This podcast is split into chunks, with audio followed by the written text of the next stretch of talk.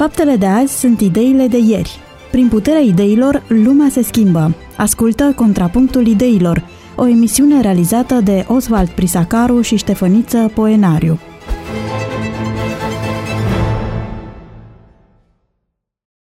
Dragi ascultători, de la această oră, postul de radio Vocea Speranței vă oferă o nouă ediție a emisiunii Contrapunctul Ideilor. Pe 94,6, Osval Prisăcaru, împreună cu invitatul său permanent, pastorul Ștefăniță Poenariu, vă oferă o nouă ocazie de a petrece un timp de calitate, acum când suntem la sfârșit de an, practic. Uh, în toate domeniile de activitate, luna aceasta a fost o lună de bilanțuri. Nu mai vorbim de contabilități și de uh, firmele care uh, acum își numără bobocii sau pierderile. În general, în toate domeniile, în luna decembrie se trage linie, urmând ca în ianuarie eventual se fac inventare, vedem cum am ieșit și pornim din nou la drum. Cred că E binevenit ca și noi, după aproape un an de emisiuni pe care vi le-am oferit din toată inima noastră, să încercăm să avem o emisiune nu neapărat de sinteze, cât o emisiune de sfârșit de drum. Pentru că pentru anul acesta este ultima emisiune pe care o ascultați din contrapunctul ideilor. Și vă dăm întâlnire, bineînțeles, anul viitor, pe 4 ianuarie 2022, într-o primă uh, emisiune din uh, noul an. În general, uh, sfârșitul de drum și momentul bilanțului nu este o invenție uh, neapărat modernă. În Biblie găsim suficiente momente în care la un moment dat se trage linie și din momentul acela direcțiile sunt cu totul altele. Domnul pastor, putem considera emisiunile din luna decembrie cele dedicate judecății finalului lumii ca fiind un moment de bilanț, un moment în care Dumnezeu spune până aici? Da, este plină Sfânta Scriptură de astfel de momente și categoric cel mai evident este cel care face referire la judecata finală. Uh, cumva este numit sfârșitul cel mare, uh, ziua ultimă, ziua mâniei lui Dumnezeu, ziua judecății, uh, un, un capăt de drum. De fapt, fiecare capăt de drum, fiecare sfârșit de drum este unit sau este tot una cu un nou început. Pentru că orice nou început înseamnă sfârșitul unui vechi. Și în sensul acesta uh, există când, când un nou început este fundamental diferit sau cu cât mai diferit este de vechiul vechi, uh, cu atât uh, este mai culminant acel sfârșit. Iar emisiunile noastre, da, cele pe tema judecății, au făcut referire tocmai la un nou început cu totul diferit de, de viețuirea veche și un bilanț cu totul diferit de cele uzuale pentru că unii vor prinde noul început, alții nu. De asemenea, se închide o pagină, uh, nici nu știu cum să-i spun în istoria Pământului, se pune capăt păcatului. Foarte interesant, da. Deci înseamnă că uh, imaginea judecății reprezintă singurul punct care vorbește în mod autentic despre sfârșit. Pentru că se referă și la anumite categorie de oameni care, într-adevăr, vor sfârși. Dar în afara morții, nu morții este a creștine, somn și apoi vine învierea, cu referire la moartea a doua din Sfânta Scriptură, adică moartea veșnică pentru totdeauna, sau în limbajul unor religii, confesiuni eh, tradiționale, iadul, da, dacă s-ar, ar, fi, ar culmina într-o moarte.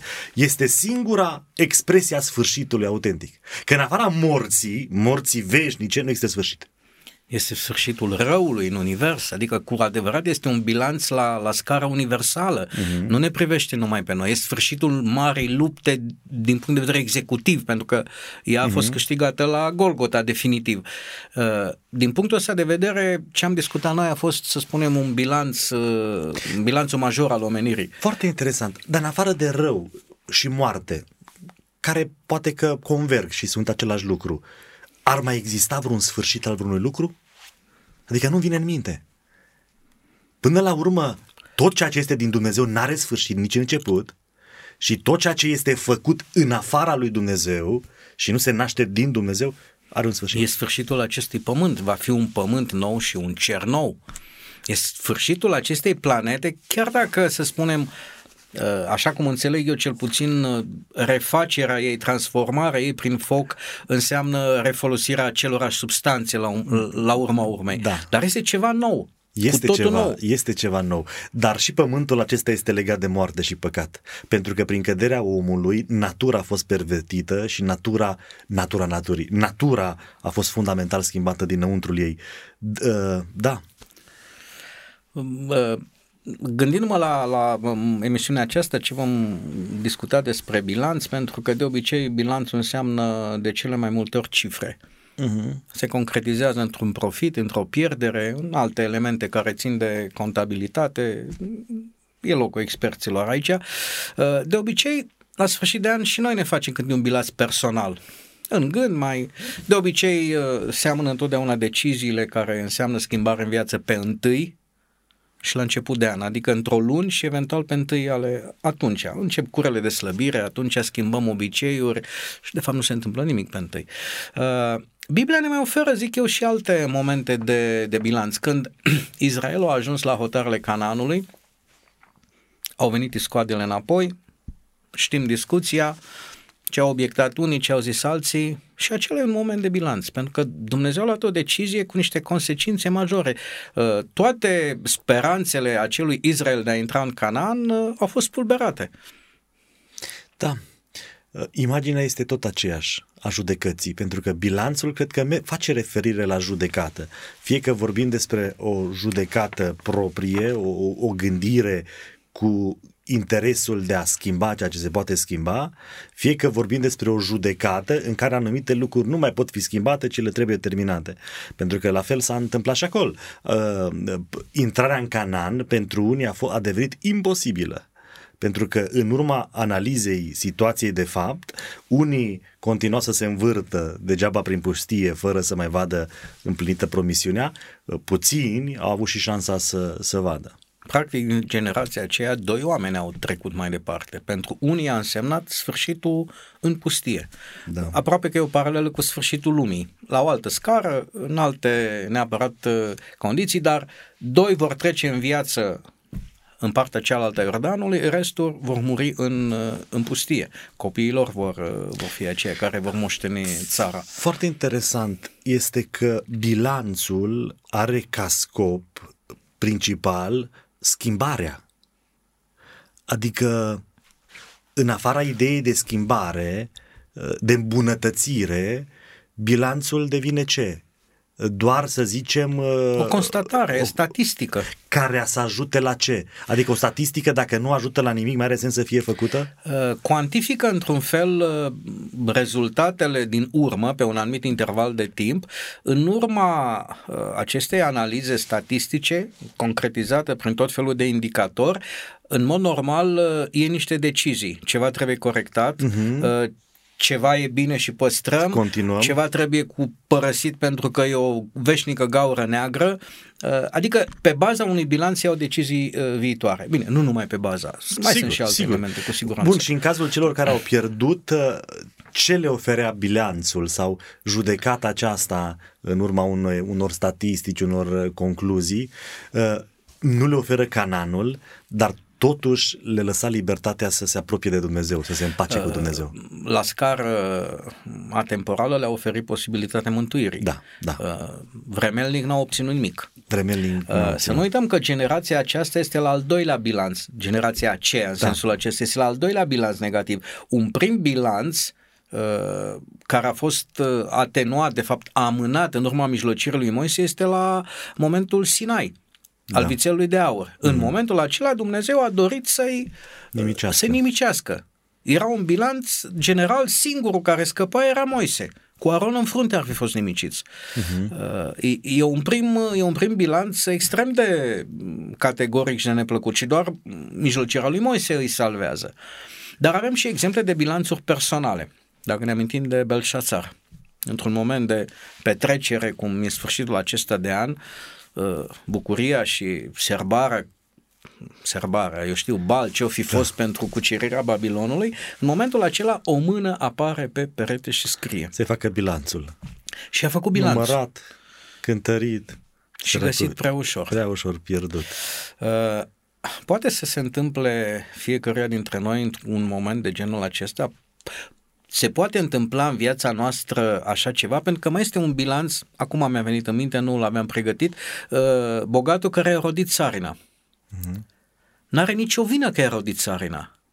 Și totuși, în funcție de ce a gândit în noaptea aceea, în, sea, în momentul acela, în noaptea aceea i s-a făcut uh, un bilanț de sfârșit de drum. Uh, putem uh, încerca să, să generalizăm că ar fi posibil în viața fiecăruia dintre noi, funcție de anumite decizii, să se întâmple același lucru? Să avem un asemenea bilanț făcut de Dumnezeu uh, urmat da. de un exit putem nedorit? Vedea, putem vedea câte, câteva tipare. Da, cred că răspunsul e categoric da, și, dar putem vedea câteva tipare. Uh, bilanțul vine într-un moment în care nu te aștepți, uh, înainte de aceasta vine într-un moment necunoscut, nu știi când îți vine bilanțul sau când îți vine judecata sau când, când începi să fii numărat, uh, când se analizează ceea ce ai făcut. Uh, uneori nu știi nici momentul, nu că nu știi astăzi pentru mâine că ți se va întâmpla. Uneori trece bilanțul și tu nu știi că ai fost măsurat și ai fost calculat, dar aici vorbim despre o perspectivă cosmică, nu personală. Uh, și trei, din, din imaginele date de dumneavoastră până acum, observăm că aceste momente vin în, uh, în situații de sărbătoare. Sau cel puțin de gălăgie, de agitație, de satisfacție, de prosperitate, de, de bairam. Uh, sau le-aș spune eu de superficialitate. La Belșațar, momentul bairamului în terminologia oarecum uh, otomană, în momentul uh, unui fel de, de uh, petrecere la scară mare dată de împărat, uh, nu apare uh, judecata și condamnarea, cu toate că acolo se întâmplă tot felul de lucruri. Asta erau. În momentul care generează, zic eu, un asemenea bilanț, este momentul în care, în culmea petrecerii, sub efectul băuturilor alcoolice, ia o decizie pe care Dumnezeu nu mai poate ignora și anume de a folosi la petrecerea respectivă vasele sfințite ale templului care fusese reluate din Ierusalim, care aveau o dedicație specială, reprezentau ceva Mm-hmm. Și interesant că Dumnezeu își apără acel ceva care era pus deoparte. Până în momentul acela, probabil n-a fost prima petrecere din viața lui, nici singura pe pământ în momentul acela și Dumnezeu n-a intervenit. Nu cumva Uh, tipul acesta de bilanț care e urmat de o judecată, adică de execuție, nu e o simplă chestiune, uh, nu ți se mai dă har, nu uh-huh. mai e ocazia să schimbi ceva, vine în momentul când depășești o anumită limită în raport cu ascultarea față de Dumnezeu?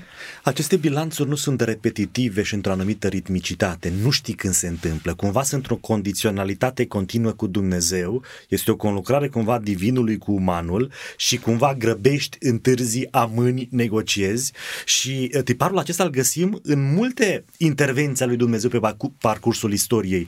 Când Dumnezeu, în raport de răspunsul omului, intervine sau nu intervine. Momentul acela este evident în Sfânta Scriptură că a determinat intervenția lui Dumnezeu, adică omul uneori îl pune pe Dumnezeu în ipostaza în care el prin amânarea unei intervenții sau ocolirea unei intervenții ar face mai mult rău. Ar face mai mult rău societății, culturii din vremea respectivă, ar face mai mult rău omului și oamenilor de lângă care ar mai putea fi salvați. În felul acesta doi discutasem și despre războaiele sfinte, chiar dacă nimic sfânt nu este în război. Adică există uneori uh, uh, o intervenție a lui Dumnezeu impusă de omenesc, impusă de noi oamenii felul în care noi ne comportăm și interesant este că acest fel este cumva în legătură cu Bairamul, cu sărbătoarea, cu superficialitatea, pentru că omul începe să capete foarte mare încredere în el, uită de Dumnezeu, iar măsurile devin absurde, comportamentele, atitudinile, în așa fel încât încep să-ți faci rău ție, oamenilor de lângă și societății. Iar Dumnezeu pentru a păstra, pentru a salva, pentru a, a diminua riscul sau efectul negativ, intră în istorie. Uh, nu mai vorbim de momentul potopului, Categoric. care este o, o, o tipologie pentru sfârșitul lumii. Uh-huh. O distrugere uh, și terminologia este un fel de desfacere a genezei. Toate lucrurile se întâmplă în sens invers decât la, la creație. Uh, este o judecată, un bilanț, omenirea își epuizase toate posibilitățile de, de salvare. Imaginea, într-un limbaj uman, fără îndoială, îmi pare rău că am făcut pe om, exprimă da. o, o, o dezamăgire uh, vis-a-vis de evoluția omului. Și e salvată o rămășiță. Exact ce se va întâmpla la finalul lumii. Uh, un moment de judecată foarte interesant este acela după trei ani și jumătate de lucrare între evrei în, în mijlocul poporului său, urcând pe muntele măslinilor și privind către Ierusalim, ucenicii sunt extaziați de imagine. Într-adevăr, dacă cineva, cine a fost în Israel și a avut ocazia să vadă chiar acum cum arată Ierusalimul când, când urci pe muntele măslinilor și o imagine la apusul soarelui, este înălțătoare și extrem de, de, de frumoasă. În momentul acela, ucenicii atrag atenția Mântuitorului. Uite la, la templu. Și în momentul acela Dumnezeu are, are, rostește o judecată finală asupra Ierusalimului. În raport cu ocaziile avute. Pentru că a văzut ceea ce ei nu văzuse. De câte ori am vrut să te să strâng. strâng. Da? Uh, și dacă extrapolăm repede cu primele capitole din Apocalips în istoria celor șapte biserici, vedem că fiecare biserică la rândul ei are un moment de bilanț.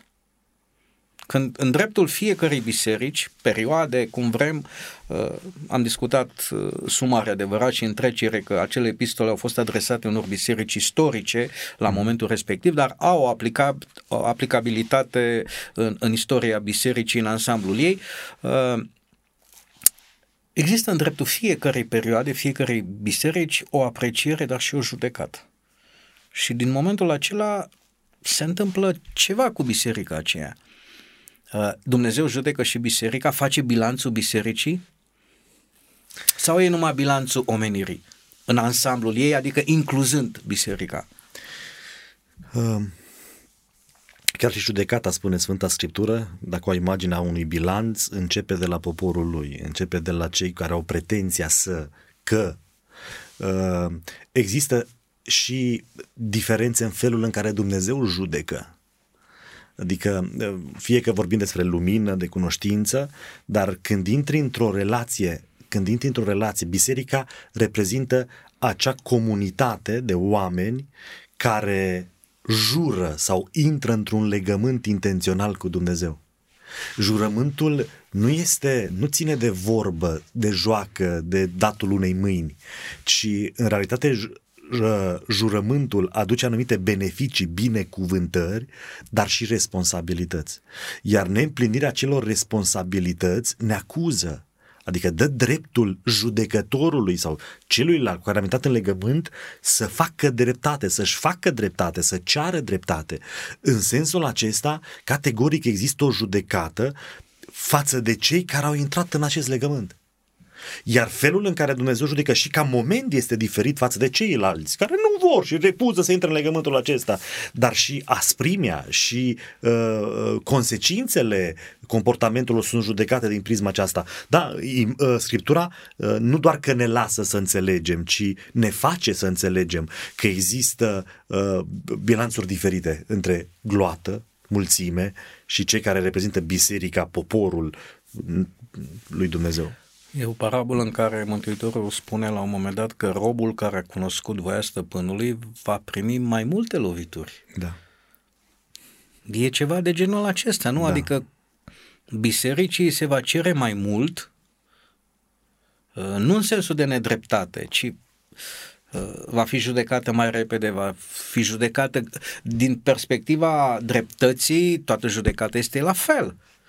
Categoric pentru că și intervenția lui Dumnezeu în istorie, în viața oamenilor, ar putea fi judecată dacă unul ar fi chemat și altul nu, sau dacă unul se naște în, într-o cultură religioasă și altul se naște într-o cultură, știu eu, tribală și așa mai departe. Adică Dumnezeu echilibrează lucrurile dacă privim unilateral și dintr-o singură dimensiune, putem să începem să judecăm pe Dumnezeu. Adică dreptatea este legată de faptul că judecata se face proporțional cu ceea ce Categoric, știut. este rezolvarea este, tensiunii este dreaptă, chiar dacă pare nedreaptă din adică noi care am făcut da, atâtea da. nu și ăla care n-a făcut mai nimic. Dar cui, cât i s-a dat lui, care au fost beneficiile lui. Dar tipurile acestea de bilanțuri uh, țin uh, mai mult de, de hotărârea lui Dumnezeu de judecata lui Dumnezeu, de intervenția lui Dumnezeu, de chemarea lui Dumnezeu la un moment de bilanț.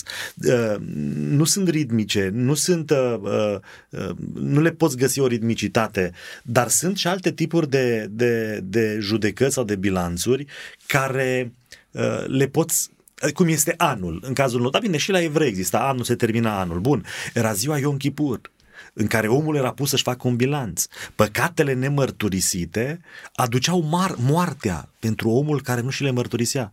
Era o zi peste care nu puteai să treci. Uh, treceai, cumva se întâmpla în sărbătorile, erau, existau și alte tipuri de sărbători.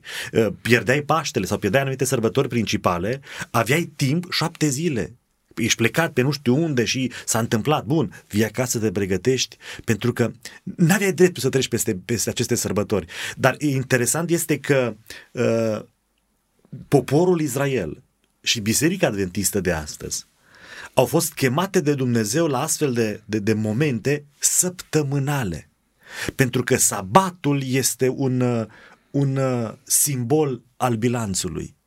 De fapt, nu reprezintă mai puțin de atât adică de un moment în care tu stai și îți judeci săptămâna, îți judeci viața, îl cauți pe Dumnezeu, îi cauți urmele lui Dumnezeu din viața ta, te bucuri de tot ceea ce a făcut Dumnezeu în viața ta, îți ceri iertare pentru tot ceea ce ai făcut tu, este un moment de sărbătoare, de bilanț. Mi-a dat o idee. Nu cumva și cina este un asemenea moment? Pentru ba. că atunci când îi spală picioarele lui Petru, e dialogul bine cunoscut în care Mântuitor spune cine s-a scăldat n-are trebuință decât de curățarea picioarelor. Uh-huh. E și acesta un moment de bilanț? La fel cum este scăldatul. Și scăldatul este un moment de bilanț, pentru că tu ești în fața morții. Botezul reprezintă tocmai această moardă omului vechi și o naștere a omului în Hristos, o, o naștere a unui om nou. Iar uh, Sfânta Cină, Cina, reprezintă, de fapt, este un simbol al botezului în care eu nu mai trebuie să fiu băgat sub apă, dar ci e suficient să mănânc din trup, să beau din sângele lui Hristos, iar eu mă nasc din nou.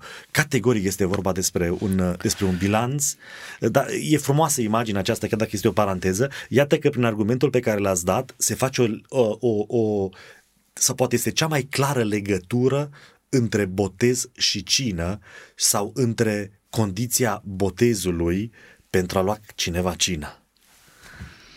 Mereu am spus că cina este un privilegiu a celor botezați. Așa este. Asta trebuie să fie, uh, din punctul meu de vedere, și asta spune uh, uh, în, în Ioan. Cine s-a scăldat, da n-are nevoie decât atât.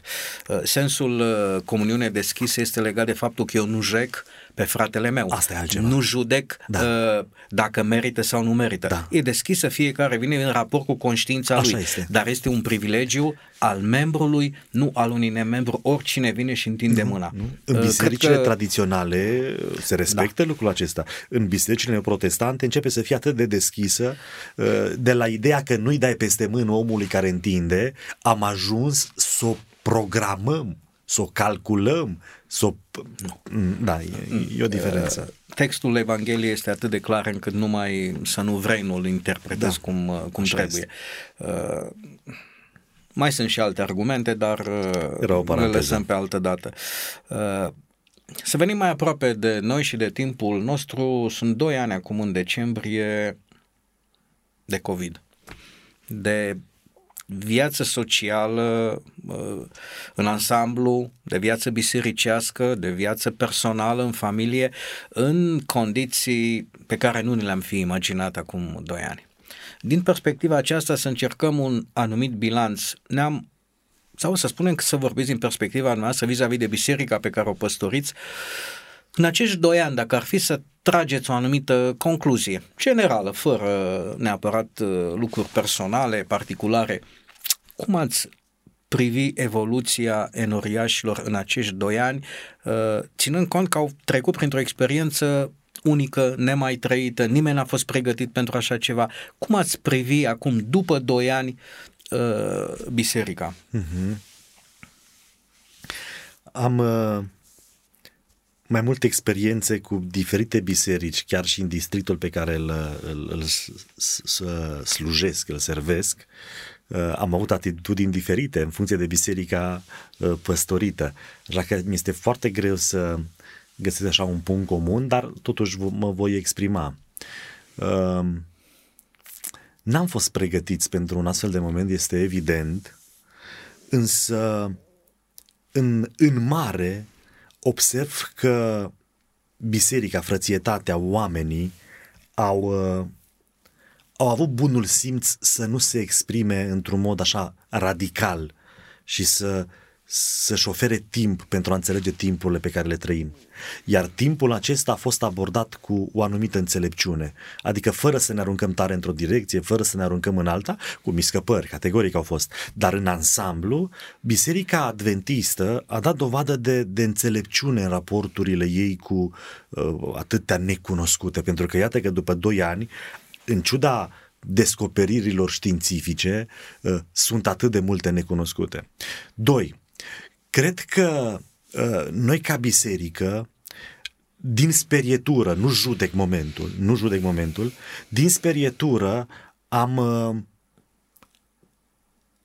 am închis bisericile, nu, fiz, nu biserica lui Hristos, că e invizibilă sau și vizibilă, există închinare în căsuță, comunitatea poate să meargă dincolo de ziduri, biserica nu înseamnă niște ziduri, sunt de acord, dar totuși acestea sunt niște simboluri importante. Uh, am, am închis simbolul acesta fizic mult prea ușor. Aș fi luptat mai mult pentru a rămâne deschisă biserica, chiar dacă a fost o lună sau cât a fost, nu știu, puțin, uh, dar aș fi luptat mai mult pentru a rămâne deschise în anumite condiții, adică categoric, nu buluc, nu fără norme. Vă văd că vreți să... Da, bisericile au fost închise și n-am cum să nu fac uh, o corelare cu faptul că fiind închisă anul trecut de Paști, toată creștinătatea a suportat, mm-hmm. nu a fost ceva legat de biserica protestantă sau nu. Da, da, da. Țineți minte Știu. cât de, ce discuții deosebite au fost și mai mult a fost un eveniment uh, neobișnuit uh, când o înaltă față bisericească a reluat slujba de Paști într-un moment în care lucrul acesta s-a permis. Uh-huh. Și țineți minte că a avut o justificare, nu neapărat în canonul biblic, în canonul bisericesc, cât în Biblie. Pentru că legat de Paști spune cine nu poate lua Paștele are 30 da. de zile, da. La, ă, ă, în, în da. termen de 30 de zile, el trebuie să serveze Paștele după aceleași reguli, chiar dacă societatea terminase de, de serba, deci din perspectivă biblică, ă, gestul nu era în afara uzanței biblice. Uh-huh. E treaba bisericii ortodoxe să judece dacă canonul bisericesc îi dădea voie sau nu, dar câtă vreme n-a avut nici consecință, înseamnă că totuși, oricât de neobișnuit și straniu a sunat momentul acela, biblic, el era acoperit de, Așa este. de lucrul acesta. N-am putut atunci, credincioșii uh-huh. n-au putut participa, uh-huh. au ocazia acum. Uh, Ar mai putea fi Uh, pentru că ați spus legat de cum am închis biserica, gândiți-vă că în momentul acesta în Parlament e o dezbatere doar cum anume se va aproba certificatul verde. Uh-huh. Prin răspundere uh, guvernamentală sau prin vot parlamentar. Uh-huh. Nu, con- nu comentăm Dar uh, cele două și de ce sunt două opțiuni și cine vrea și cine nu vrea, ci va veni momentul în care chestiunea aceasta se va pune în locul de muncă.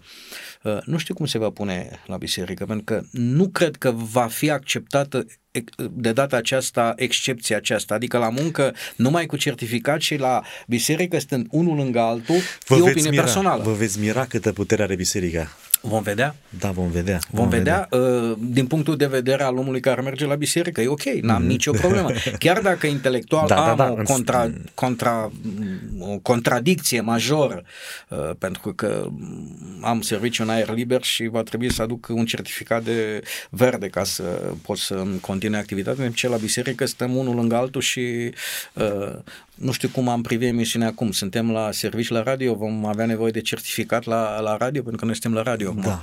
Așa nu știu, este. suntem la serviciu, venim la da. serviciu o oră. Da. Uh, împreună cu... Dumneavoastră, cu, eu sunt Și pentru că e un moment de bilanț, dați-mi voie să fac o paranteză și să vorbesc ceva de mult aveam în cap. Noi da. Uh, de atâta timp ținem emisiunea aceasta și n-am pomenit niciodată nimic de suportul tehnic al uh, colegilor din redacție. Așa este. La sfârșit de an le suntem recunoscători of, și datori. Și dator, voiam să zic, dator pentru că fără fără, fără cei din studioul tehnic pe care nu-i vede nimeni, nu-i aude nimeni, da. uh, nimic din discuțiile noastre n-ar ajunge la, la noastră. Fără sprijinul bisericii locale și da. Uh, n-am vrut să vorbesc de lucruri materiale, ci pur și simplu de o, de o contribuție umană. De obicei, cei din, din spatele camerelor, mm-hmm. din spatele microfonelor, uh, nimeni nu se gândește la, la ei ca și cum uh, ei n-au nicio contribuție. Contează foarte mult cum e camera, cum e microfonul, cum e sunetul, pentru că după aceea am auzit comentarii câteodată mm. că lovesc microfonul, că nu stau locului, că nu intru în cadru, că uh,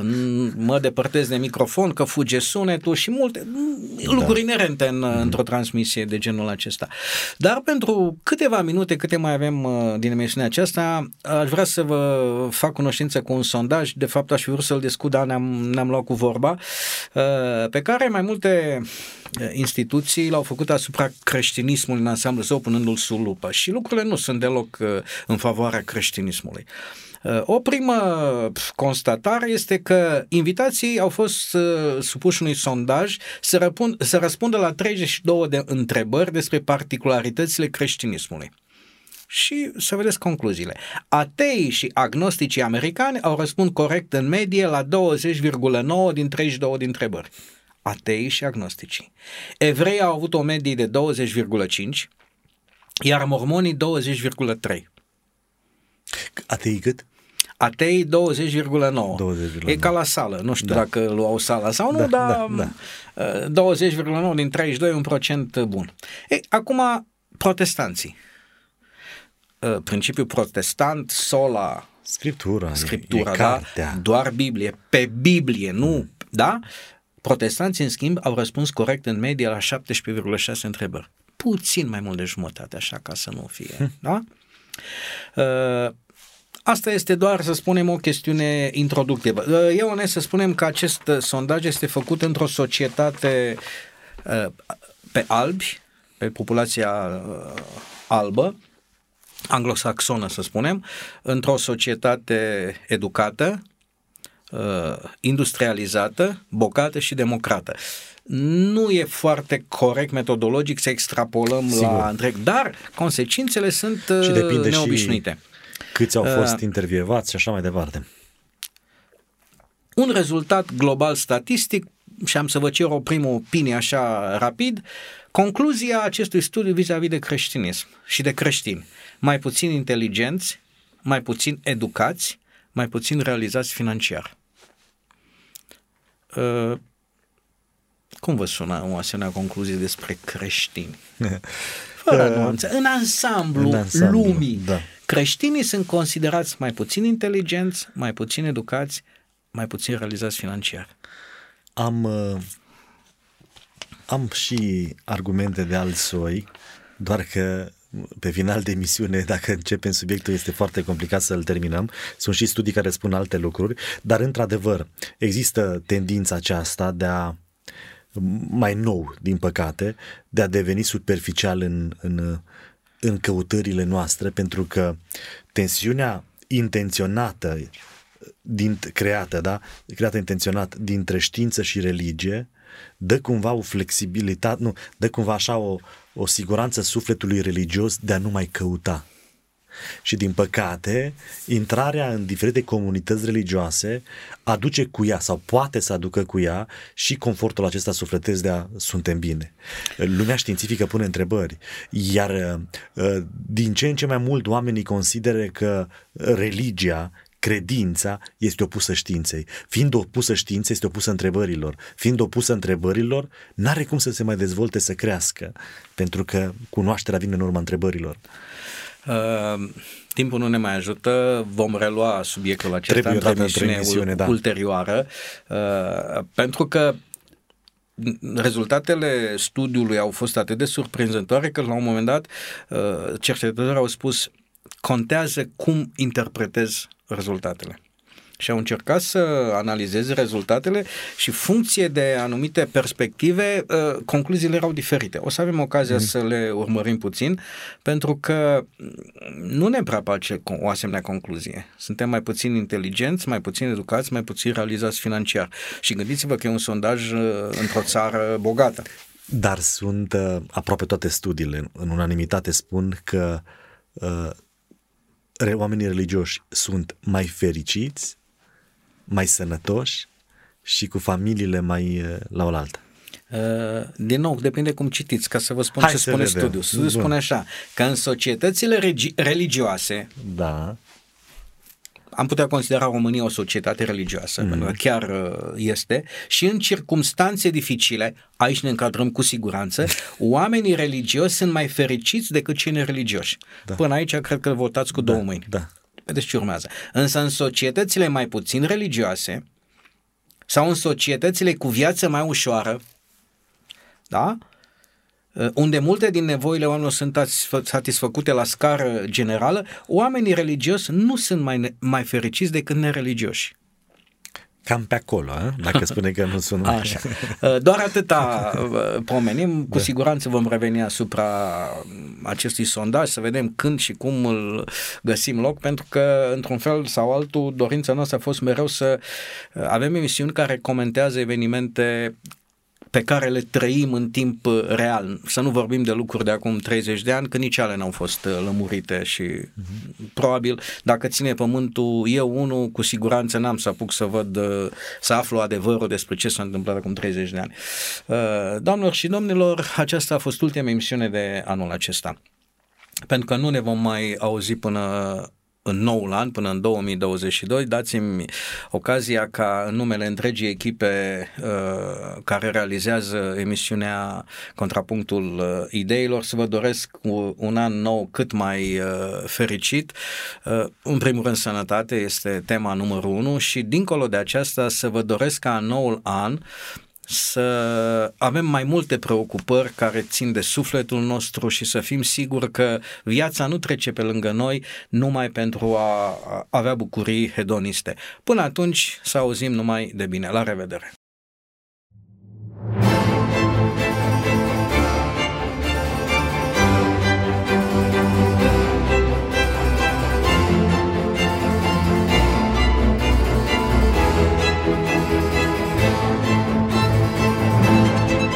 Faptele de azi sunt ideile de ieri. Prin puterea ideilor, lumea se schimbă. Ascultă Contrapunctul Ideilor, o emisiune realizată de Oswald Prisacaru și Ștefăniță Poenariu.